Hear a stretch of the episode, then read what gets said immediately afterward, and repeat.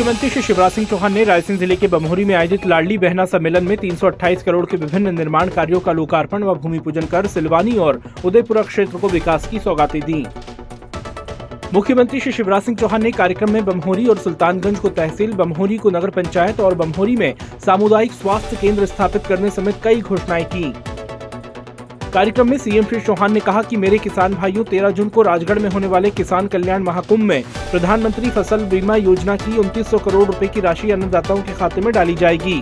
2100 करोड़ की ब्याज की राशि भरकर किसानों को ब्याज मुक्त भी किया जाएगा।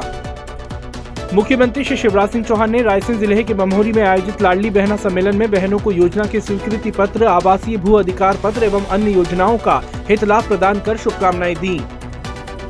कार्यक्रम में सीएम श्री चौहान ने कहा कि मैं लाडली बहना योजना नहीं, सामाजिक क्रांति लेकर आया हूँ।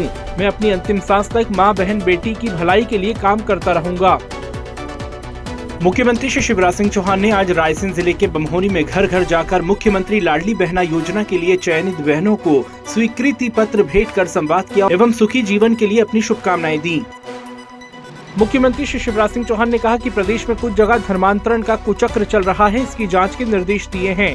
दमोह मामले में दो बेटियों के बयान के आधार पर एफआईआर दर्ज की जा रही है।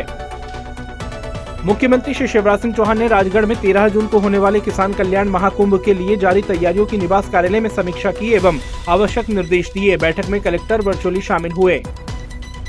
मुख्यमंत्री श्री शिवराज सिंह चौहान ने 21 जून को अंतर्राष्ट्रीय योग दिवस के अवसर पर जबलपुर में होने वाले राष्ट्रीय स्तर के मुख्य कार्यक्रम की तैयारियों की जानकारी प्राप्त की। मुख्यमंत्री श्री चौहान ने पन्ना और झाबुआ ज़िले में आयोजित मुख्यमंत्री कन्या विवाह योजना के अंतर्गत सामूहिक विवाह सम्मेलन में वीसी के माध्यम से सहभागिता की और वर वधु के सुखी जीवन की उनको शुभकामनाएँ दी। मुख्यमंत्री श्री शिवराज सिंह चौहान से असम के मुख्यमंत्री श्री हेमंत बिश्वा शर्मा ने मुख्यमंत्री निवास पहुंचकर सौजन्य भेंट की। अपने प्रतिदिन पौधरोपण के संकल्प के क्रम में सीएम श्री चौहान ने श्यामला स्थित उद्यान में बरगद, मौलश्री और जामुन के पौधे रोपे।